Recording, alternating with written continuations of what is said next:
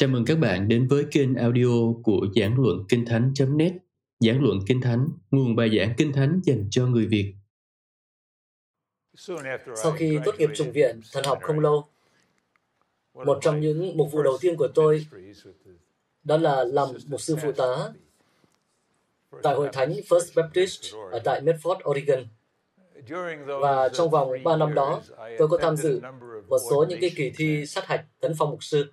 Trong hệ phái của chúng tôi, thì ờ, các cái kỳ thi này, nói chung thì ờ, cũng giống như là giải bóng chày ở tại công viên Fenway, không có gì kịch tính cả. Nhưng ờ, có một kỳ thi mà tôi đã rất nhớ, vì có một uh, thanh niên trẻ trong kỳ thi đó, uh, tôi nhớ rằng là cậu ấy cũng đã tốt nghiệp trường Kinh Thánh, và các mục sư trong khu vực tập hợp lại để uh, tra hỏi cậu trong cái kỳ thi sát hạch này. Nói chung thì mọi thứ đều theo đúng quy chuẩn thôi. Sự kêu gọi đến chức vụ, rồi uh, sự cải đạo, rồi sau đó họ đến phần giáo lý. Nói chung thì phần này cũng đúng quy chuẩn thôi. À, anh ta tin gì về Kinh Thánh? Anh ta tin gì về Chúa Giêsu Christ? Hoặc là anh ta tin gì về Đức Thánh Linh? Tôi nghĩ rằng họ cho rằng uh, nói tiếng lạ cũng là việc ổn thôi. Rồi sẽ luôn có câu hỏi về phần mặt thế học. Anh là tiền thiên thiên niên, phi thiên thiên niên hay là hậu thiên thiên niên? Và nếu như bạn muốn trả lời đúng thì hãy nói rằng là tiền thiên thiên niên.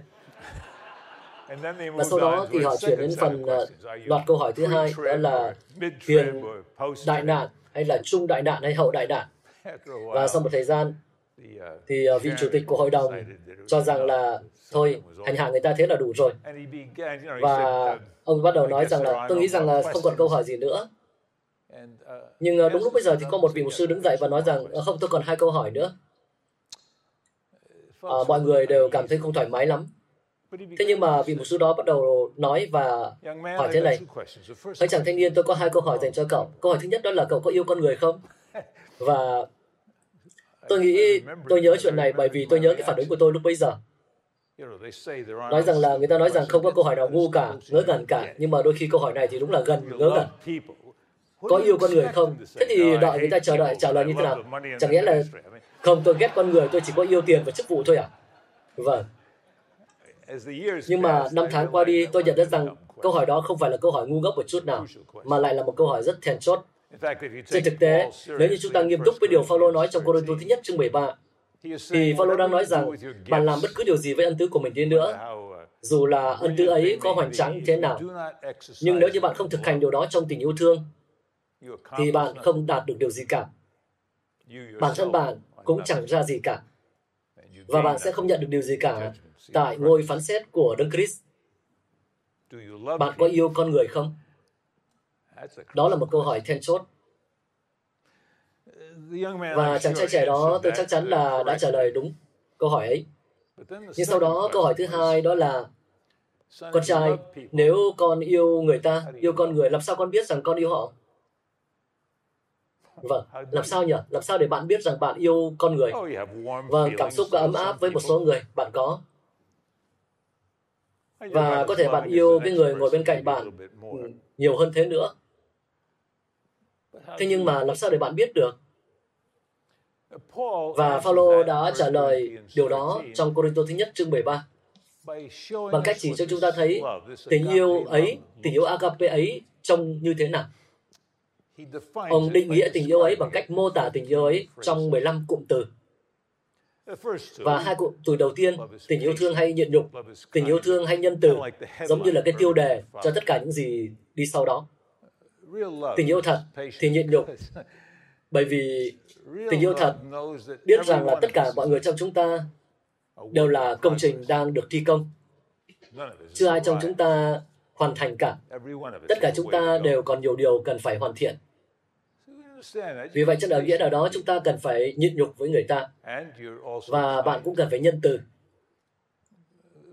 Tình yêu thật thì luôn đầy dẫy những cái hành động nhỏ bé của lòng trắc ẩn khiến cho đời sống trở nên dễ chịu hơn, thỏa mãn hơn. Và cái tình yêu mà Phaolô nói tới đấy có thể ờ, xử lý việc, xử trí với việc là có những sự khác biệt giữa vòng con người, sự khác biệt trong ân tứ. Có một số người có những cái ân tứ rất là rõ ràng, những ân tứ trước công chúng. Và khi bạn nhìn thấy điều đó, bạn không ganh tị với họ. Bởi vì Đức Chúa Trời cũng ban cho bạn ơn nào đó nữa. Đức Trời đã đấng ban cho chúng ta cái ơn chúng ta cần để phục vụ Ngài ở cái nơi mà Ngài đặt để chúng ta. Và khi bạn đã xác định được điều đó rồi thì bạn không ganh tị với người khác, tức là những người mà có những cái ân tứ uh, nổi bật hơn. Và tất nhiên nếu như bạn có cái ơn trước công chúng thì bạn cũng không khoe khoang. Bạn cũng không suốt ngày đưa ra những cái gợi ý là mục vụ của các bạn tuyệt vời như thế nào. Bạn không lên mình giống như là cái bóng bay chỉ có đầy không khí ở bên trong.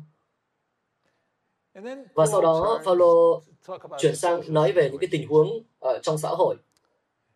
Và trong Cô thứ nhất, chương 13, câu 5, Phaolô nói rằng tình yêu thương thì không cư xử trái lẽ. Bản King James nói rằng tình yêu thương thì không cư xử một cái cách không phải phép. Có bản dịch khác nói rằng tình yêu thương thì không khiếm nhã, tình yêu thương có cách cư xử tốt. Và tôi nhận ra rằng khi nói đến cung cách cư xử ở tại uh, nhà nguyện ở Gordon Conwell uh, ở cái trục viện này thì nghe cái điều đó giống như là chúng ta mặc áo áo nỉ đến một cái bữa ăn trang trọng vậy. Uh, và tôi nghĩ rằng là có nhiều điều quan trọng hơn để nói. Tuy nhiên, Phaolô nói rằng tình yêu thương thì không thô lỗ, không khiếm nhã. Tôi nghĩ cái lý do tại sao chúng ta không nhấn mạnh nhiều về cái vấn đề về cung cách ứng xử, bởi vì chúng ta nghĩ đến cung cách ứng xử giống như là cái phép xã giao. Cái từ đó thực ra có gốc là một từ trong tiếng Pháp nói về cái vé hay cái thẻ. Và vào cái thời mà còn có Hoàng cung Pháp, hoàng gia Pháp. Nếu như bạn được uh, vua hoặc hoàng hậu mời đến thì người ta sẽ cho bạn cái thẻ và trong cái thẻ đó nêu rõ là bạn cần phải vào chỗ nào, đứng chỗ nào, nói cái gì, uh, rời đi cung cách ra sao nữa. Chân ngày hôm nay những cái quy chuẩn, những cái phép gia giao như vậy thông thường cũng rất là phức tạp. Hướng dẫn cho chúng ta cái cách chúng ta gặp gỡ, chào hỏi, ăn uống, và người Mỹ thì thông thường không coi trọng lắm chuyện đó. Có lẽ nó ra từ cái tinh thần tiên phong của chúng ta. Và chúng ta nghĩ rằng cái quy cách ấy thật là câu nệ, ngột ngạt. Cho nên chúng ta nghĩ rằng, ô, tình yêu thương uh, thì cư xử không không kiếm nhã chúng ta thấy rằng uh, không quá quan trọng. Bạn có bao giờ nghe một vị uh, sĩ thanh niên nói rằng tôi thách thức các bạn ngày hôm nay hãy có cung cách cư xử tốt hơn không? Người ta cũng không có quảng cáo trong cơ đốc giáo ở đây rằng uh, chúng ta có một cái hội nghị về cung cách ứng xử. Uh, chúng ta coi đó là chuyện uh, vặt.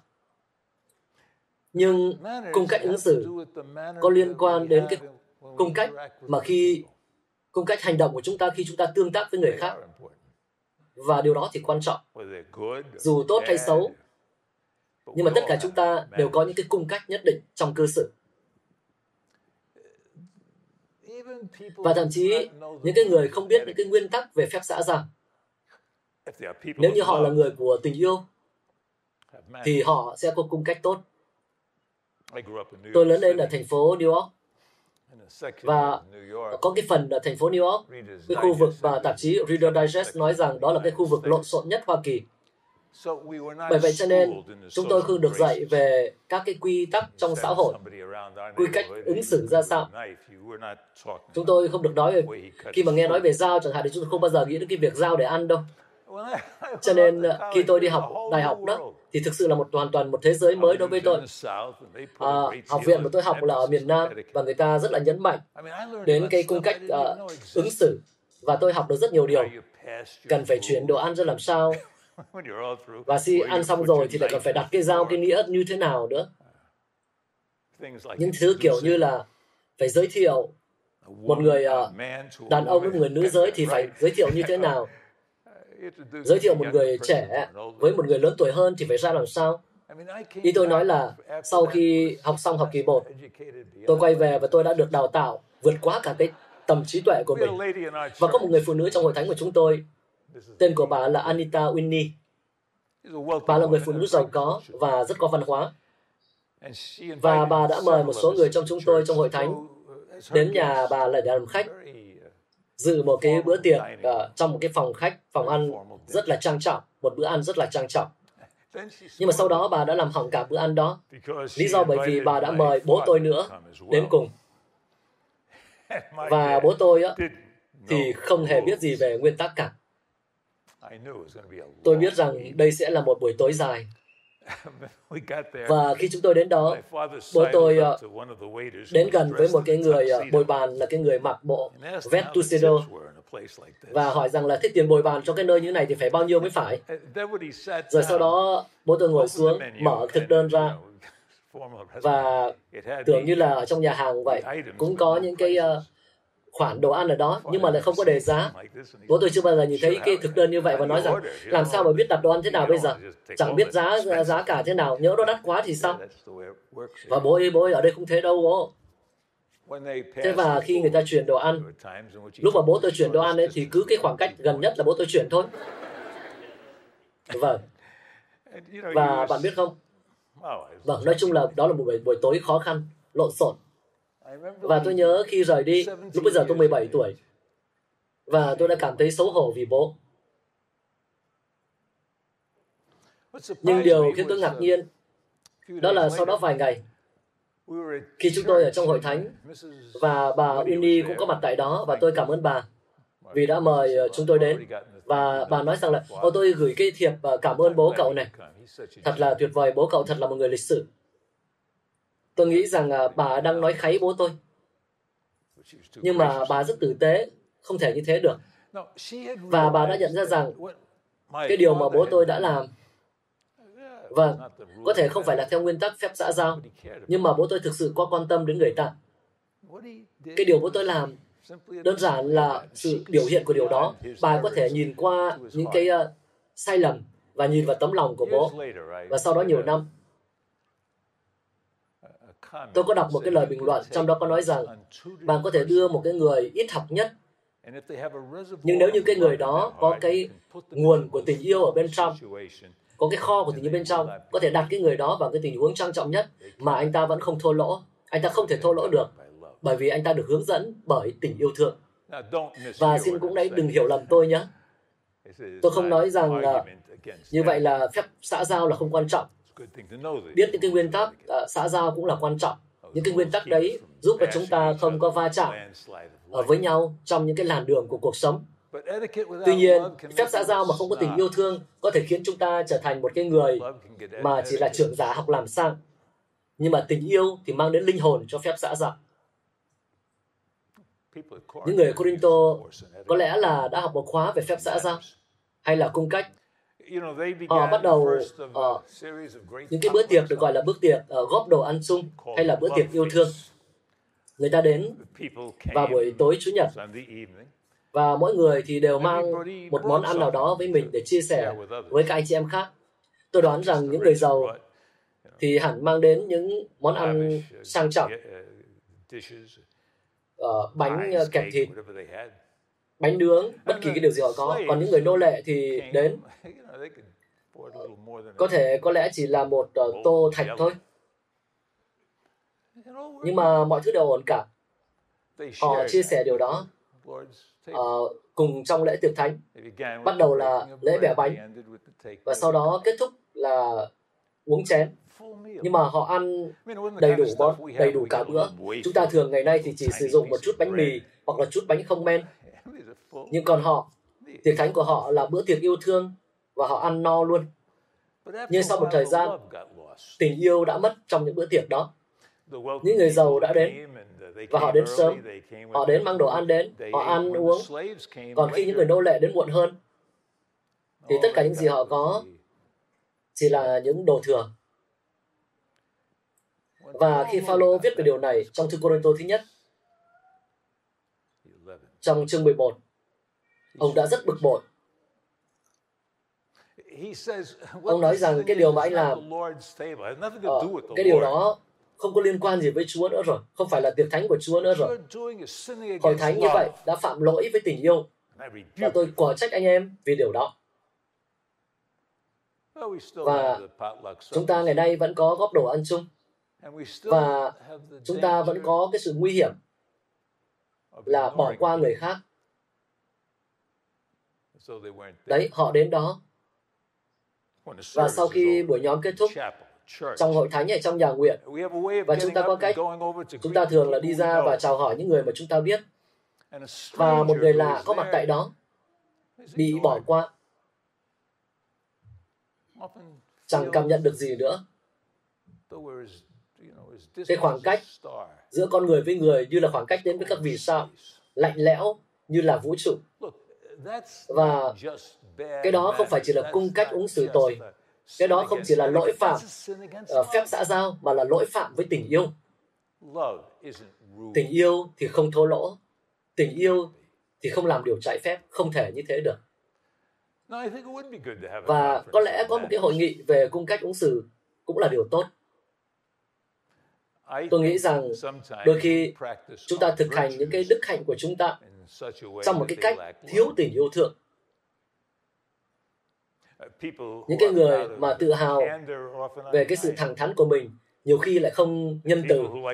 Những người mà bộc trực gọi cái sẻng là cái sẻng, cái mai là cái mai, thông thường lại hỗn hào và đối xử với người khác không khác gì là đất. Tiến sĩ uh, Richard là một mục sư tại Houston. Ông có kể với tôi rằng một lần có một cái giáo sư kinh thánh rất nổi tiếng đã đến cùng với ông, cùng với hội thánh của ông vài ngày. Để tổ chức những buổi nhóm và trước khi nhóm đó thì họ đi để cùng ăn tối với nhau. Và khi có một cái người uh, bồi bàn uh, phục vụ thì đã bị làm đổ nước trên ông ấy và ông vô cùng bực bội. Và ông nói cái điều mà ông nghĩ về cái người nữ bồi bàn đó mắng cô ấy vì là đã cầu thả và nói rằng là phải cẩn thận hơn chứ. đã làm bồi bàn thì phải học chứ. vân vân bạn biết đó và cô ấy đi để lấy khăn. Và khi cô rời đi rồi thì Richard đã nghiêng người và nói tiến sĩ à khi mà cô gái kia quay trở lại tôi thách ông làm chứng cho cô ấy đấy. Và rõ ràng là ông ấy không thể bởi vì cái sự thô lỗ của ông ấy đã làm hỏng lời chứng của ông ấy. Và hãy nhớ đến điều đó khi bạn đi đến Hamilton, Beverly, có những cái người mà làm bồi bàn có thể phạm sai lầm nào, sai sót nào đó. Và chắc chắn điều này à, cần nên nhớ khi bạn đi lại nhiều và các hãng hàng không có thể lại bị muộn. Và bạn cư xử như thế nào với cái người ở chỗ lễ tân? Cái đó có liên quan rất nhiều đến với cái lời chứng cơ đốc của bạn. À, bạn có nghe cái từ đó không? Tình yêu thương thì không khiếm nhã, không thô lỗ, không làm điều trái phép, không hạ thấp người khác, không hỗn hàm. Và sau đó Phaolô nói, tình yêu không kiếm tư lợi. Tức là cái động cơ đằng sau những cái hành vi, cái cung cách ứng xử tốt là không phải là kiếm tư lợi. Không phải lúc nào cũng đặt câu hỏi là chuyện đó có gì cho tôi. Nếu như bạn thực sự yêu người ta, bạn uh, lắng nghe vì lợi ích của họ. Bạn phục vụ vì lợi ích của họ.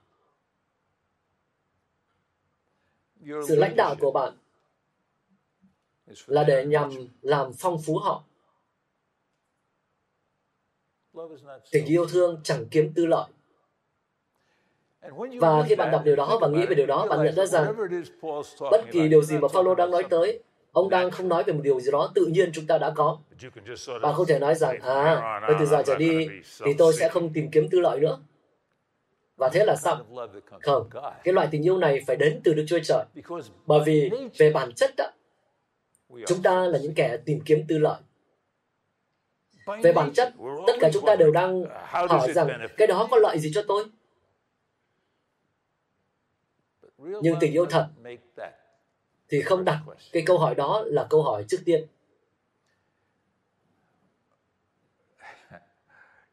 Bạn không cần phải có kinh thánh để cho bạn biết rằng chúng ta là những người ích kỷ như thế nào.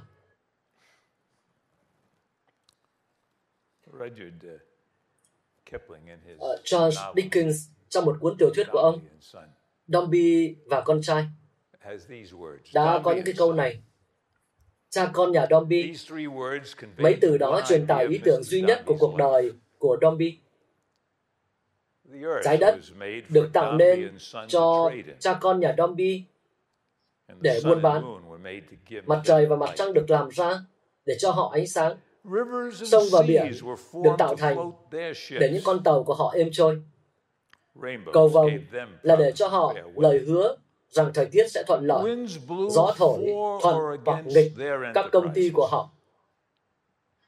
Các ngôi sao và hành tinh quay vòng theo quỹ đạo của chúng là để bảo toàn một hệ thống, trong đó cha con họ là trung tâm. AD hay là sau Chúa của chúng ta. Không có liên quan gì đến với Chúa nữa, mà là liên quan đến cha con nhà Dombey. Và cái này không phải chỉ trong tiểu thuyết đâu, mà cái này ra từ cuộc sống. Có một cái nhà tiểu thuyết gia tiểu, tiểu, tiểu thuyết gia khác nói về Edith. và nói rằng Edith giống như là một cái đảo bao xung quanh tất cả bằng chính cô ta. Bắc, Nam, Đông, Tây đều là cô ta cả. Mọi nơi cô ta nhìn đều tất cả những gì cô ta nhìn thấy đều là chính cô ta. Và cái đó có thể nói đến Harold hay Mary hay Rebecca. Hay Tom. Hay Hưng cái cách của tất cả chúng ta đều như vậy. Nhưng cái loại tình yêu này đến từ đức kinh linh thì không tìm kiếm tư lợi mà đặt câu hỏi về lợi ích của người khác. Và Paulo đã bắt được những người Corinto ở trong điểm này.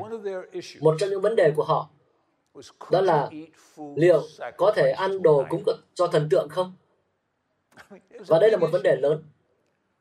Về mặt thần học, các thần tượng là hư không chỉ là một cái mảnh đá hoặc mảnh gỗ chúng ta không cần phải quan tâm. Nhưng đó chưa phải là hết. Bởi vì có những con người ăn đồ đã cúng cho thần tượng được bán tại chợ thịt là điều rất là phổ biến ở tại thành Corinto. Nhưng khi họ nhìn thấy điều đó họ không thể ăn được bởi vì cái điều đó khiến cho lương tâm của họ bị cáo trách. Và cái mối nguy ở đây đó là khi làm họ làm điều đó thì họ sẽ quay lại với cái lối sống cũ. Và vì vậy cho nên Paulo đã dành về cơ bản là cả ba chương để nói về điều này. Nhưng cái nguyên tắc mà ông nói tới ở đây đó là không ai được phép chỉ tìm kiếm lợi ích của bản thân, nhưng mà phải tìm kiếm lợi ích của người khác. Đó là quy chuẩn. Và loại tình yêu ấy sẽ không chỉ đặt câu hỏi là cái đó có lợi gì cho tôi mà câu hỏi căn bản là là trong đó có gì cho người khác. Cho nên tình yêu thương thì không thô lỗ. Tình yêu không tìm kiếm tư lợi.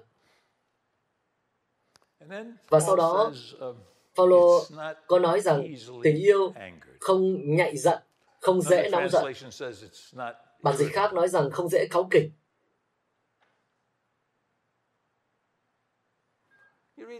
Bạn đọc câu này và tùy thuộc vào bạn như thế nào, câu này cũng có thể khiến bạn trở nên cáu giận.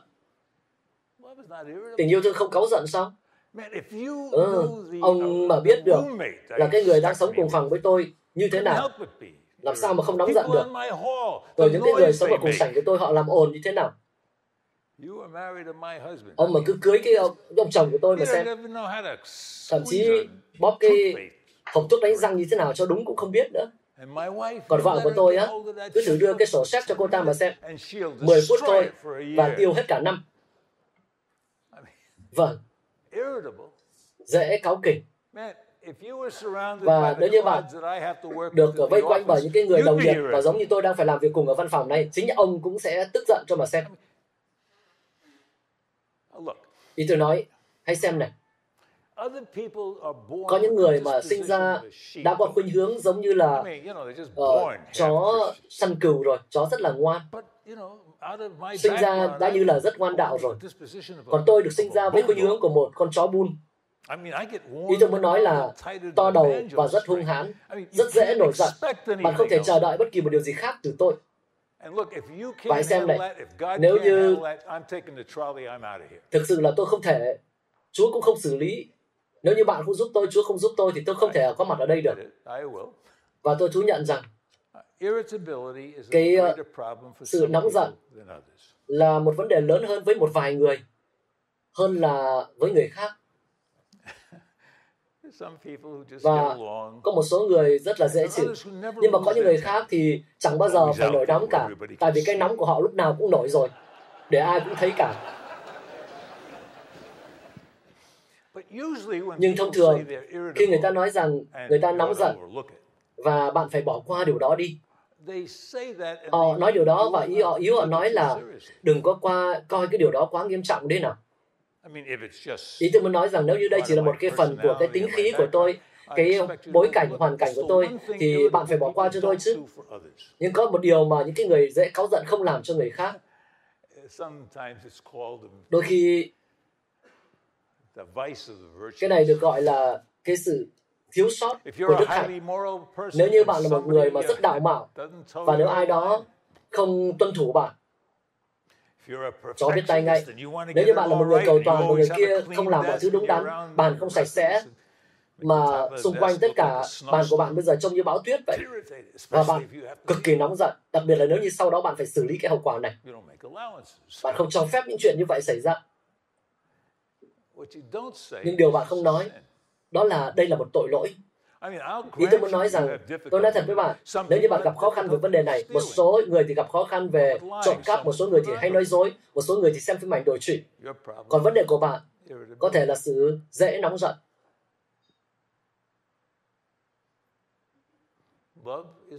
Tình yêu thương không dễ nóng giận. Cái cách duy nhất mà tôi biết để bạn có thể xử lý điều này. Đó là bằng cách nhìn thấy điều này như là một sự ác về mặt đạo đức. Và tìm kiếm ân điển của Chúa. Và sự tha thứ.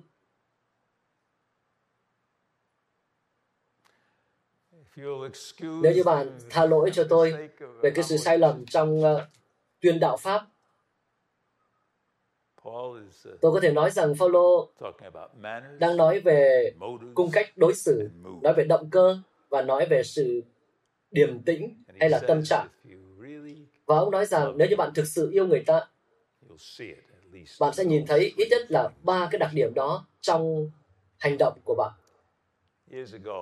Nhiều năm trước đây, trong tạp chí Quyết định,